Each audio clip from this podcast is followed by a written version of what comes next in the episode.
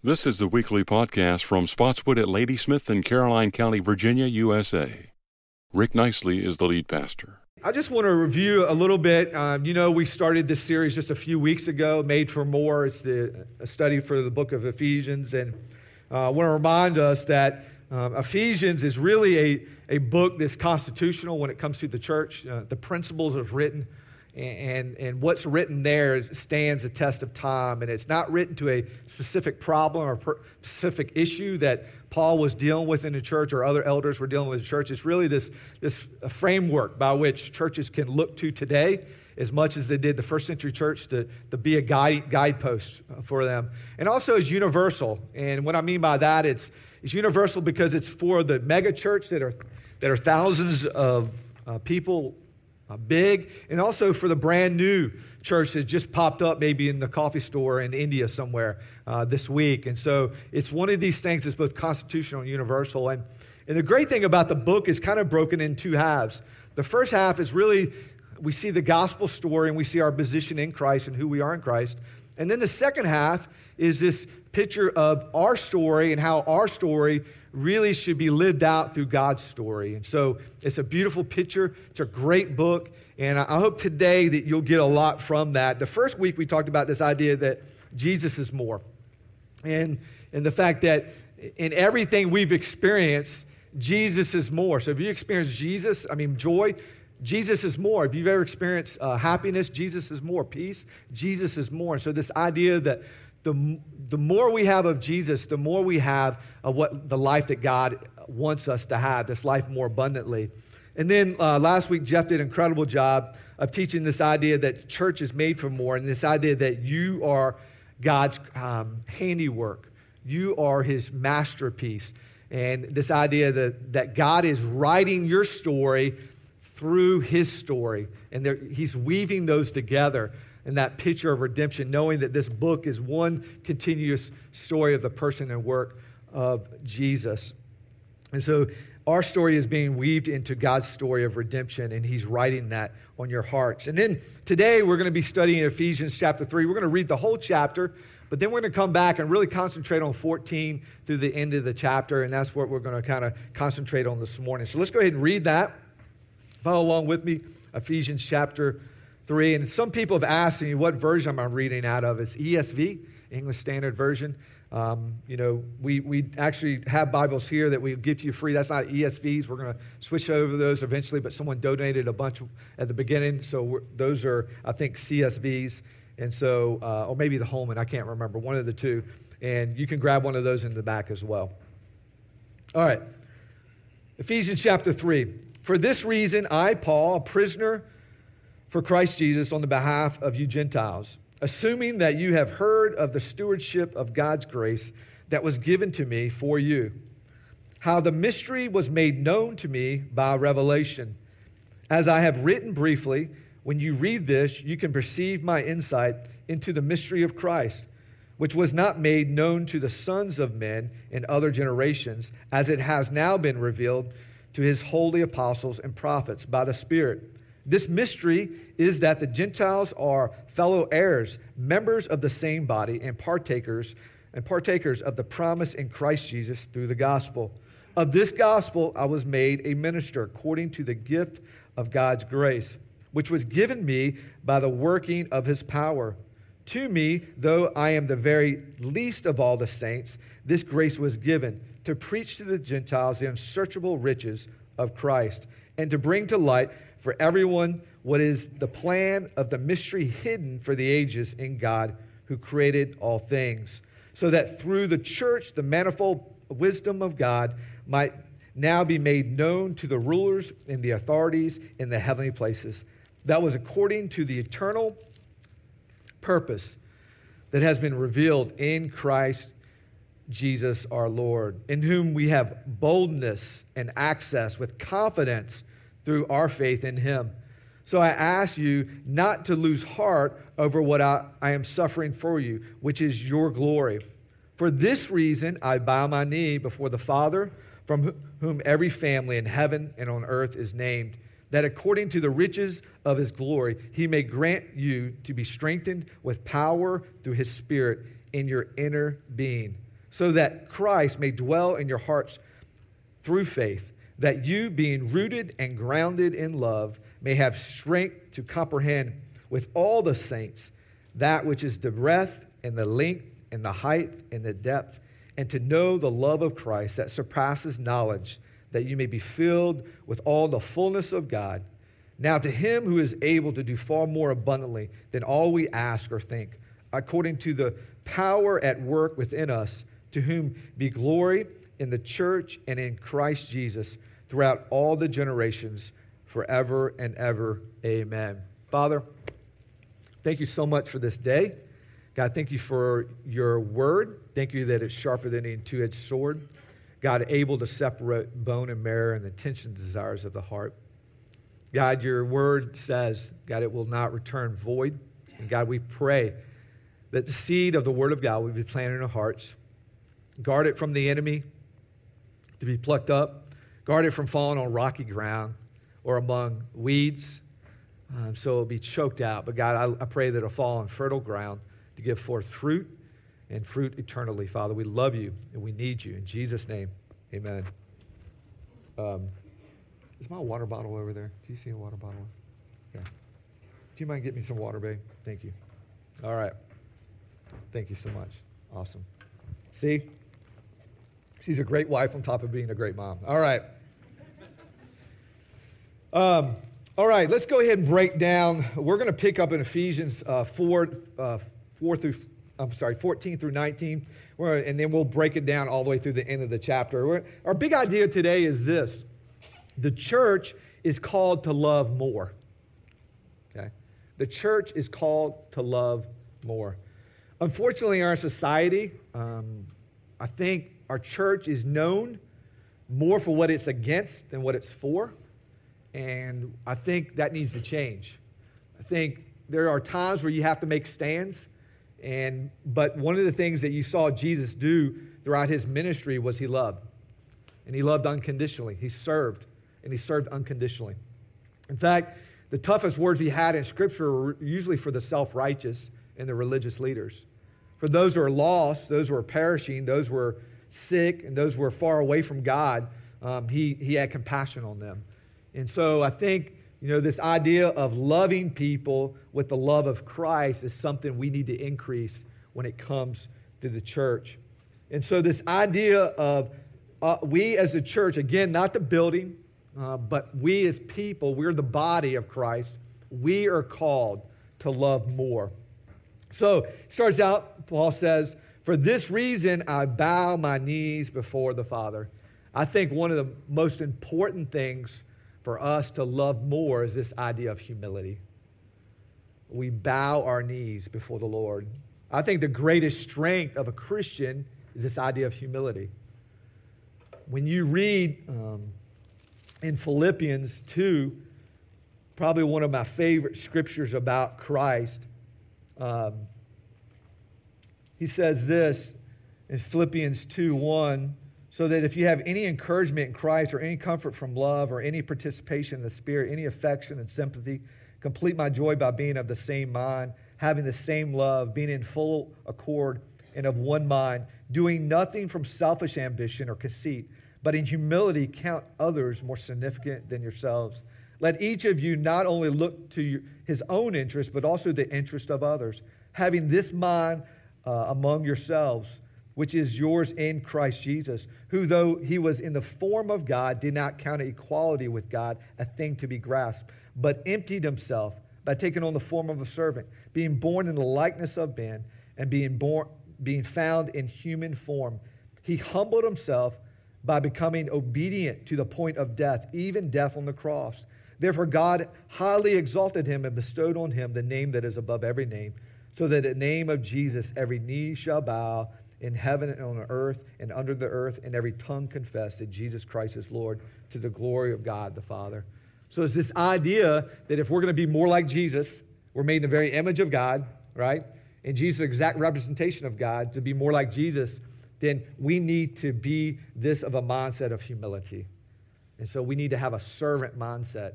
We need to become incarnational The, the idea of stepping out of heaven, stepping and taking on flesh and blood. We need to step in people's worlds where we live, work, play, are educated, and become the hands and feet of Jesus. But we have to do that through humility. And then verse 15, it talks about every family, every family in heaven, on an earth. I think this reminds us that we, again, are not an organization. We're not a club. Okay, we're not some here you pay dues and you join. And when we talk about joining here, we talk about partnership. We don't talk about membership. Not that membership's a bad word, but we see this Paul talking about being a partner. It's this idea of overlapping. Uh, we have responsibility as, as leaders, as teachers, as those who are investing, but also the people. So it's both, right? It's, it's not an either or and, it's a both and. We uh, lock arms with one another for the sake of the gospel to advance his kingdom by glorifying God, okay? Uh, through obedience to his great commission. And so that's this idea that we are a family. But I want to remind us as a family that families take time, right? You don't have a family overnight. It takes a lot of ups and downs. It takes a lot of hard work. Um, even when you're, you're with the right woman and the right man, even when God's giving you incredible kids, it takes work, right? It takes time. It doesn't happen overnight. There has to be a commitment to community. I know for me, even as a dad, I have to uh, realize that when I get home, I don't check out. That's when I got to check in. That's not when I get my relaxed time and get on my phone. That's the time where I have to engage. And so, understanding that we as a family have to build that community, we have to be intentional about our time. We have to set aside time, sacrifice time to build that family. And, and, and that's what it takes. It takes this idea of commitment, this idea of humility. And then, verse 16, it goes on to say, Paul says, uh, that according to the riches of his glory, that he may grant you to be strengthened with power through his spirit in your inner being in your inner being. As a church leader, there's no way that me or any other particular leader can maintain uh, or be exclusively motivating every person on here in this, per, in this place on mission. In other words, we can't be a pep rally for you 24 7.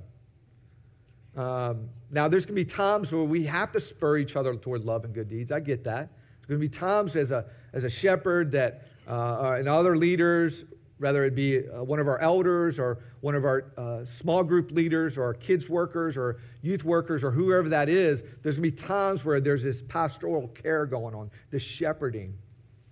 But if it has to be this constant prodding, then there's an issue, right? Because we're going to talk about that. Maybe your motivation is out of guilt or duty or obligation, it's not out of love.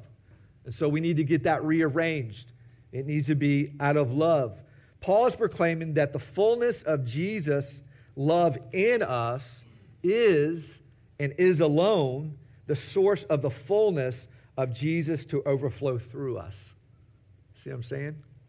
And so, this idea that now I'm not saying there aren't times, just like in a regular relationship, that there's times where you don't feel like doing things, right? You don't feel like love. You don't feel like doing these things. But this idea that abiding in Christ, there needs to be this love in us that's boiling over, that that's, if you will, the fuel that fuels us towards serving in this sacrificial way and the way we live our life. And verse 17 says, being rooted and grounded in love. In other words, love is the fuel. It's the fuel that keeps you going when it comes to serving Christ and living for Christ. This idea of rooted is this idea of an agricultural metaphor. So it's this idea that go down, your roots go down deep, you get nutrition from the ground, you get watered, right? You get sunshine. So these all this nutrition should come from Christ in your relationship with him. And guess what? That takes time. It takes sacrifice. It takes being in the Word, getting up early, cutting off things. It, it means this idea that you are rooted in Jesus. Again, not out of guilt or duty, or obligation or shame, but out of this motivation of God's great love for you. His great love for you.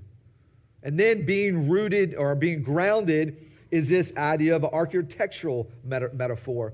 So, anyone who knows who's built anything, and we remember this sadly because of 9 11, but when, when they were uh, recovering all that, how, how deep, I remember going to the 9 11 area when they were still cleaning it out and how they had to go, I don't know how many dozens of floors straight down. It was in the ground. Why? Because it was so tall, right? So the taller the building, the deeper it's got to go down. So it's this picture that if you if you want to grow in your relationship with Lord, it has to be deeply rooted down. Okay? It has to be something that is a strong foundation. And this strong foundation is the love of Christ. And when he talks about this idea of being rooted in love, I really think three things can come out of that. One is this when you're rooted in love, you have nothing to fear. Because perfect love casts out fear. 1 John 4:18. So when you're rooted in the love of Christ, it casts out fear. In other words, we understand that we're saved by grace through faith, and this is not of ourselves, it's the gift of God. Okay? God doesn't just give something and take it away. And if we're saved by the work of the Holy Spirit, the Bible says He has given us His Spirit. He has put it as a deposit, guaranteeing what is to come. In other words, He has sealed us with His Holy Spirit. And so, guess what? There's no need to fear rejection by God. Now, there's times where we're going to we're going to feel the conviction of the Holy Spirit.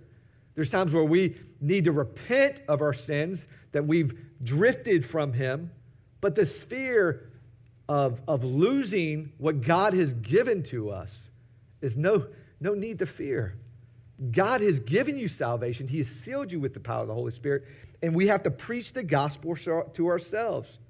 So, and you know what's crazy is many times when we get when we feel this rejection uh, because maybe we've done something, uh, the worst comes out in us because when we're when we feel unloved, we, it tends to happen, this, the worst things come out in us. And this happens in relationships many times, where we feel unloved and, and the worst comes out. The second thing that happens when you're rooted in love is this you have nothing to hide.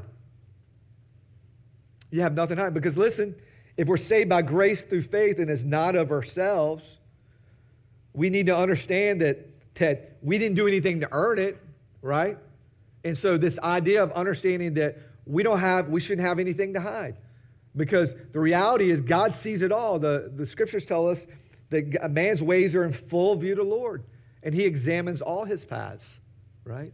And so this idea that when we build in our relationship that's, that's entrenched in love, that's rooted and grounded in love, and then we begin to, as we'll see in just a few minutes, begin to expand that in, in, in community, we don't have anything to hide. It's okay to make mistakes, it's okay to share them. And we're trying to create a place here where it's okay not to be okay. It's just not okay to stay there, right? And so, this idea that you need to have that group of people that you're honest and you're vulnerable and you're authentic with. The third thing happens when you're rooted in love is nothing to prove. Nothing to prove. In other words, no comparing necessary. This is where we get in trouble, isn't it? Because we're always one up and, you know, even when you talk to somebody that doesn't know Christ or talking to them about the gospel and you say, Are you a bad person? Well, I'm better than Hitler. Well, yeah, most people are. I mean, right? We're always one up ourselves, right? Or compare ourselves to the worst person in human history, all right? So it's an idea that when you're grounded in, in love, you have nothing to prove. You don't, you don't have to compare um, yourselves with others. You know what's crazy when I think about this? I think a lot about um, a mother's love. Um, because my mom was probably the first person I would open up to about something if I was having a hard time, right? Uh, because you know, uh, that love tended to be a little bit more nurturing, a little bit more tender. If you opened up to your dad, it was probably a hammer was coming, and that probably needed to happen sometimes. But you know, it was that that that idea of of nothing to fear, nothing to hide, and nothing to prove. You could kind of be yourself there. And then, as we talk about this, I think this has to go naturally into what God has called us as individuals do. We, we talk about this all the time that we exist to glorify God by advancing um, His kingdom through obedience to the Great Commission, right? Um, and so it's this idea that when we're rooted in love, then that overflow happens. Then it's this idea that we're called to go and make disciples. So understanding that every person in this room that confesses Jesus as Savior and says He is the one who rules and reigns in my life, and I've given my life to Him. We in this room, all of us have a general calling and a personal calling. In other words, we have a primary calling and we have a secondary calling. Our primary calling is that to be a disciple, or if you will, an apprentice. We're to, we're to be a disciple who can make disciples. That's our primary calling. Then our personal calling, our secondary calling, is one of a kind masterpiece mission. This is where a little bit last week Jeff touched on this, where Ephesians 2:10, where it says this, for we are his workmanship created in Christ Jesus for good works, which God prepared beforehand that we would walk in them. So we are primarily called to make disciples. And then our personal call is that of a, uh, a masterpiece. So, what does that look like? Well, it looks different for everyone. So, a secondary personal calling is under general, the general primary calling. We need to mobilize ourselves and others for this calling.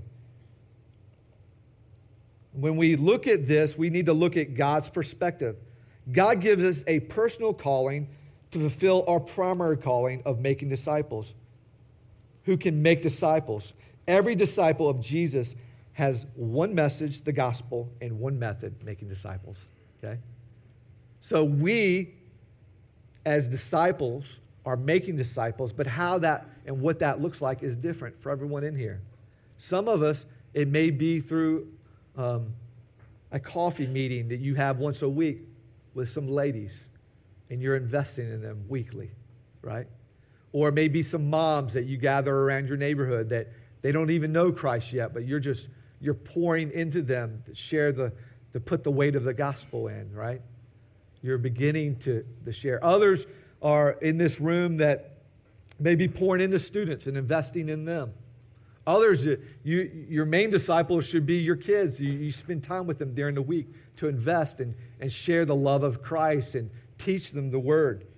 Um, some of you may be doing this in a, in a whole different setting. Maybe I, I know people that are in foreign countries that are there with the whole idea of working, if you will, but the whole idea of advancing God's kingdom. So, what does this look like for everybody in this place? It's going to look different. Every personal calling rests on the foundations of the primary calling. In fact, the moment we build our personal calling on anything else, it becomes an adventure and missing the point. A good thing that becomes a distraction from the main thing. So when we have our primary calling, we in our personal calling, we can't let that get upside down. We need to make sure that our personal calling always is in line with our primary calling. See, my personal calling must rest on the primary calling. If we separate, in other words, if we separate missions from discipleship, then that's a surefire recipe for burnout. Okay? It's going to happen because you've forgotten the main thing it's to make disciples. And all of a sudden it becomes about you or maybe favor or something that you're doing in not making disciples.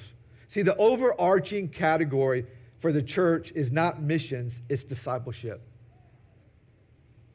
Missions is an outgrowth of discipleship. When you go deep, you're going to go wide, okay? It's going to happen. When you're filled with the word and you're filled with God's love and you're growing, you can't help but tell people about it. You can't help but want to serve. You can't help but want to make disciples and be influencers for the name and the person and the work of Jesus Christ. It's going to happen. So, what does that look like? If missions is an outgrowth of discipleship, discipleship is really apprenticing toward Jesus.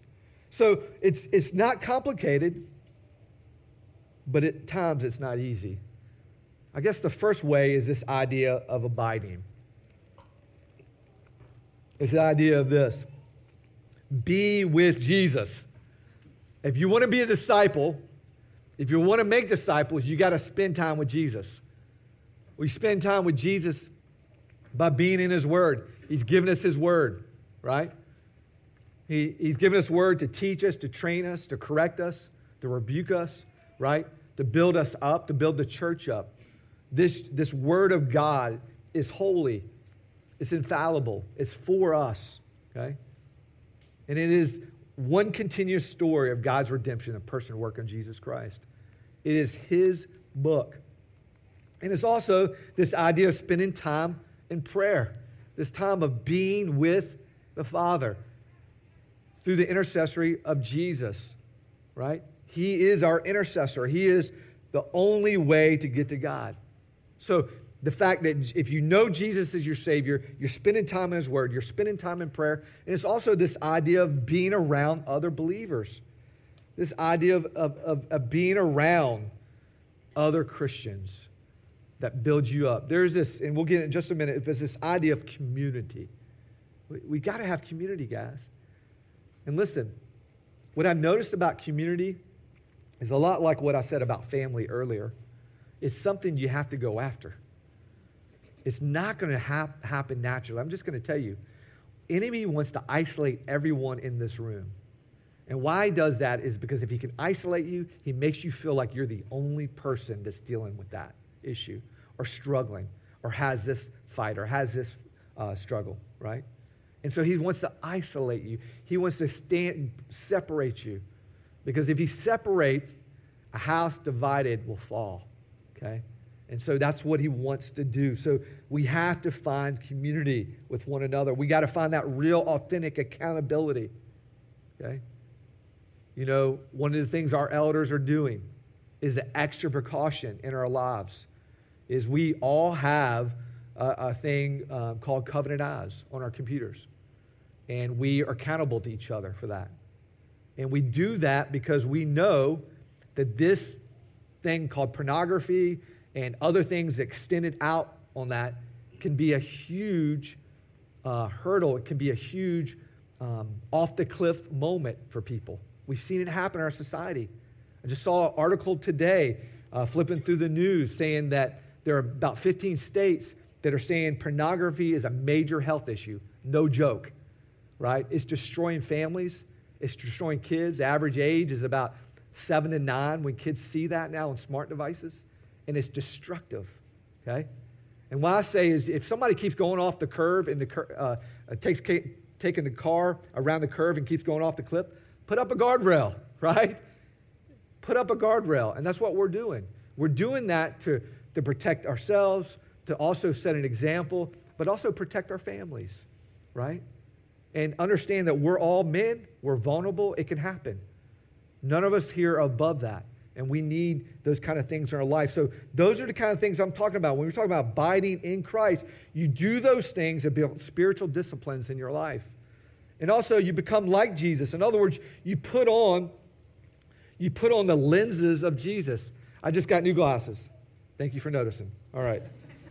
Uh, just got them this week. It's kind of risky because I ordered them through the mail but I saved about $400. So I, I did it through the mail. I'm like, man, glasses are expensive.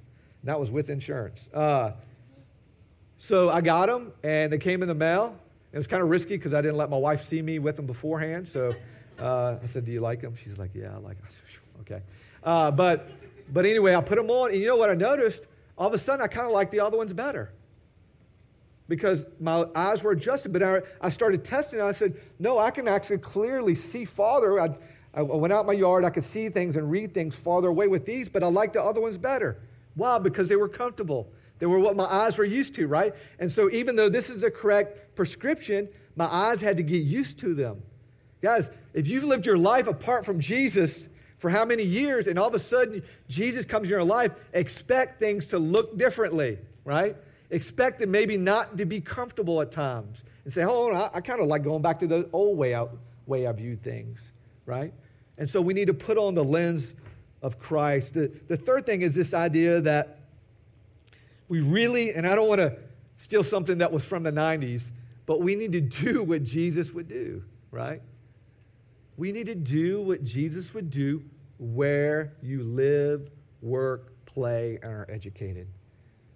That is being the hands and feet of Jesus. You need to ask yourself, not what Rick Nicely do, what would I do here, but what would Jesus, what would be his response in this moment?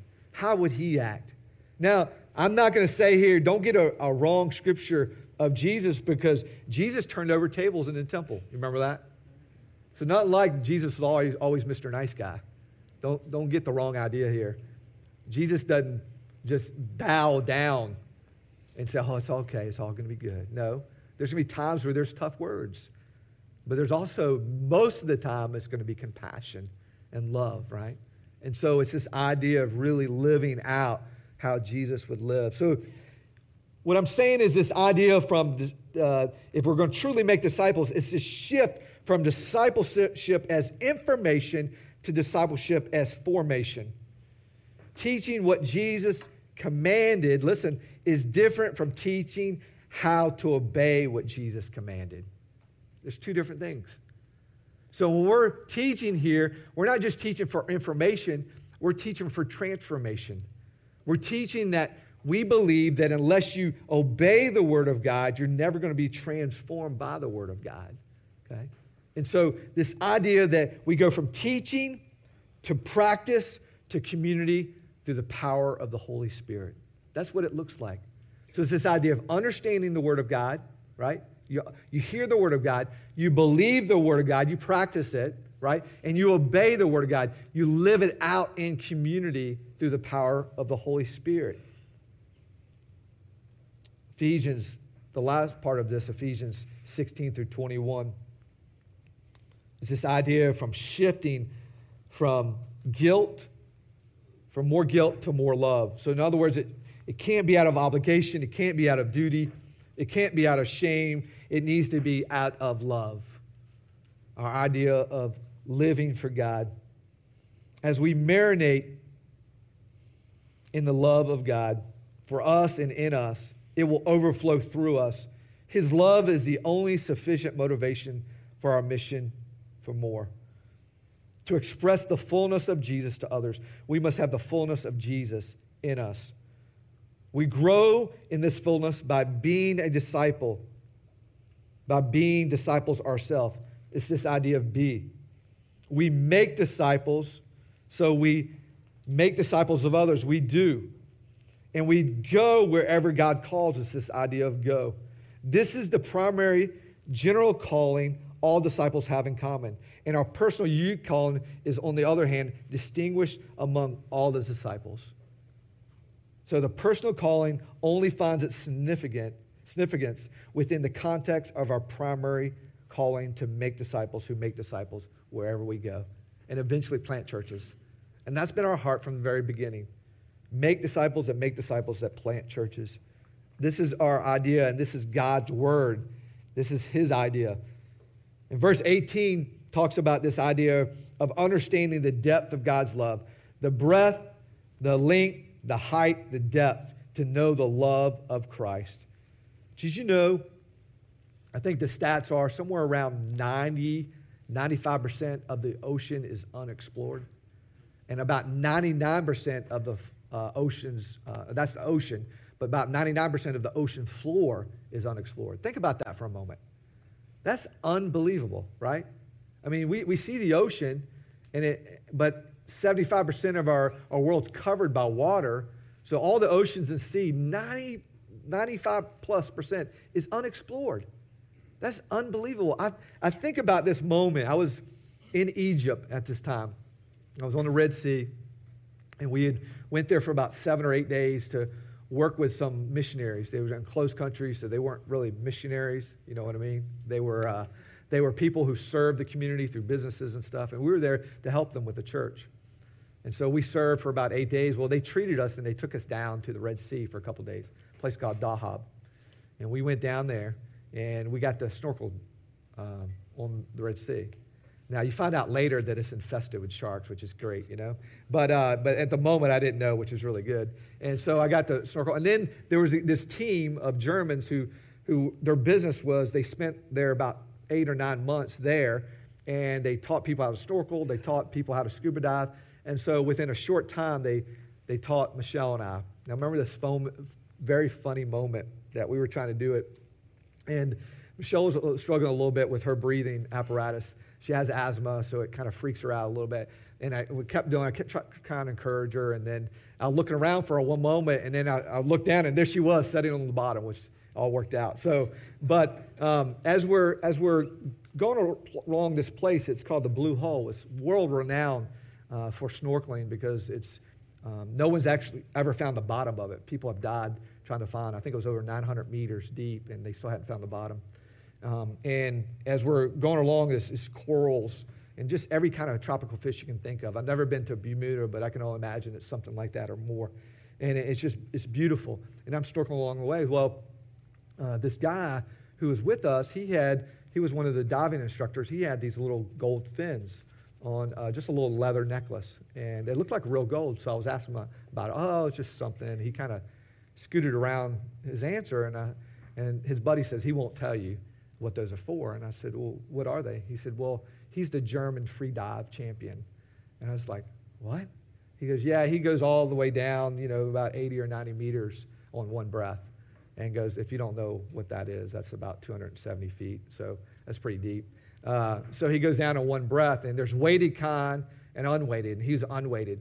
And he was trying to go for the world championship within the next uh, few years, and he could hold his breath for over five minutes.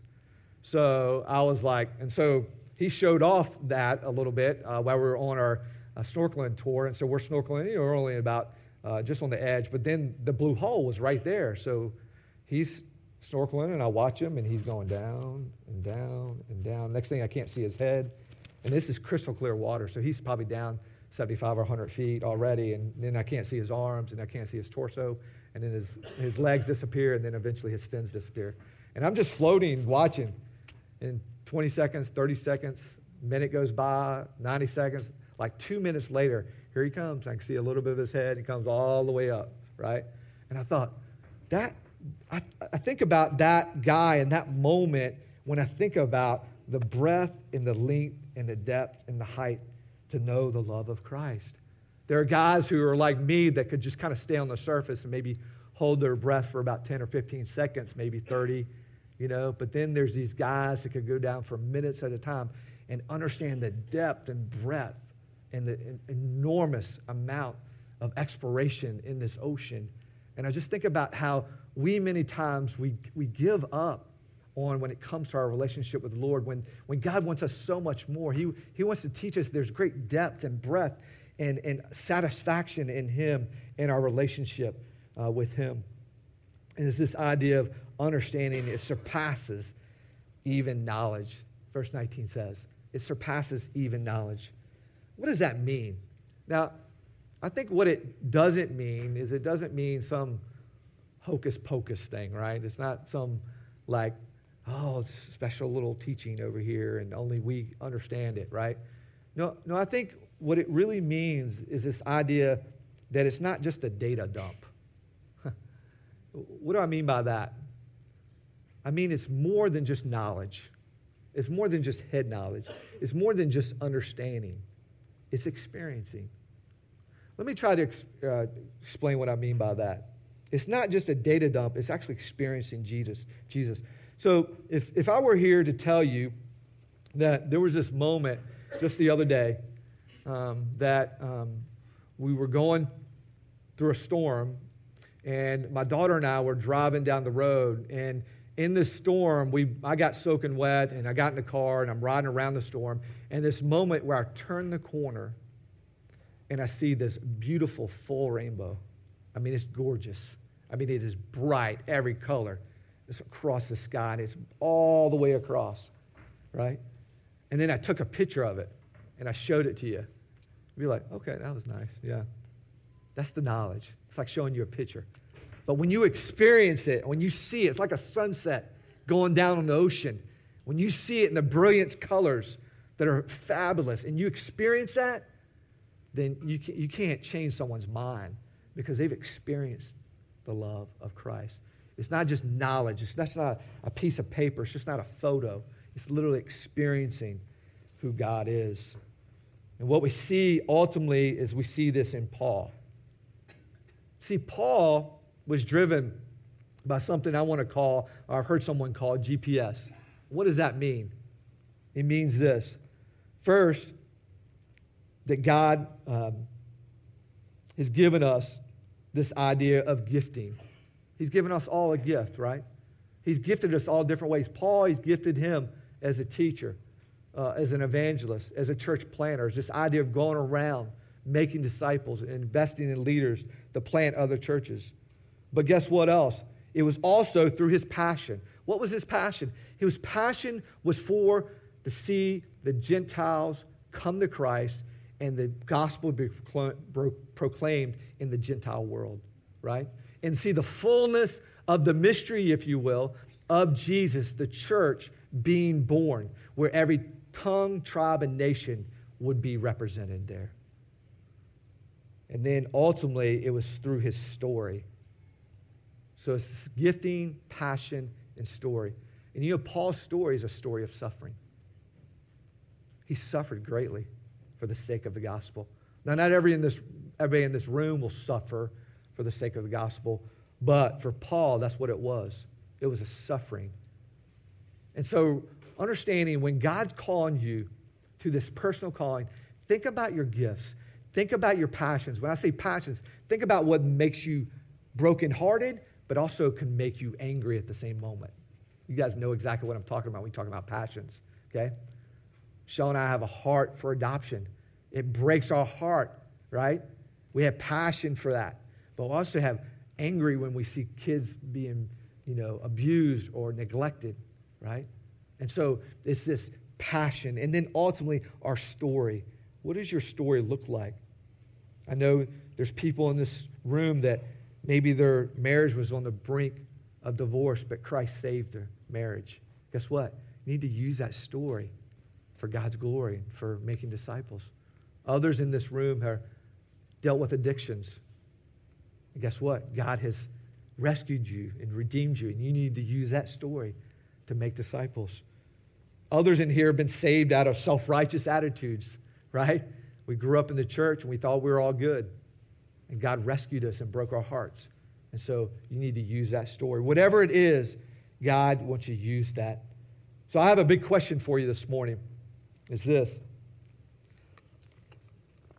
Are you living out your calling in the context of community that is grounded and rooted in love? Are you living out your calling in the context of community, grounded and rooted in love? Because listen, the gospel is made to be lived out in community. You were designed and wired for relationships. You can't do this thing exclusive to yourself. It doesn't work that way. You have to practice the gospel with yourself and with others. That's how it works. But you have to be grounded and rooted in love to do that. Not of duty, not of obligation, not of shame, but in the love of Christ where it overflows and you can't help but do what you do. We're going to close in um, a song this morning. And as we do that, I want to ask you that same question Are you living out your calling? But also say this we're going to have a baptism this morning. Some of you guys here may not know Jesus. You want to put your faith in Jesus, the person and work of Jesus. Jesus has sent, I mean, God has sent his one and only Son, Jesus, so he would buy us back, redeem us from our sins, and put us in right relationship with his Father. And through that relationship, the Bible says we must bow our hearts or repent and confess Jesus and Jesus alone.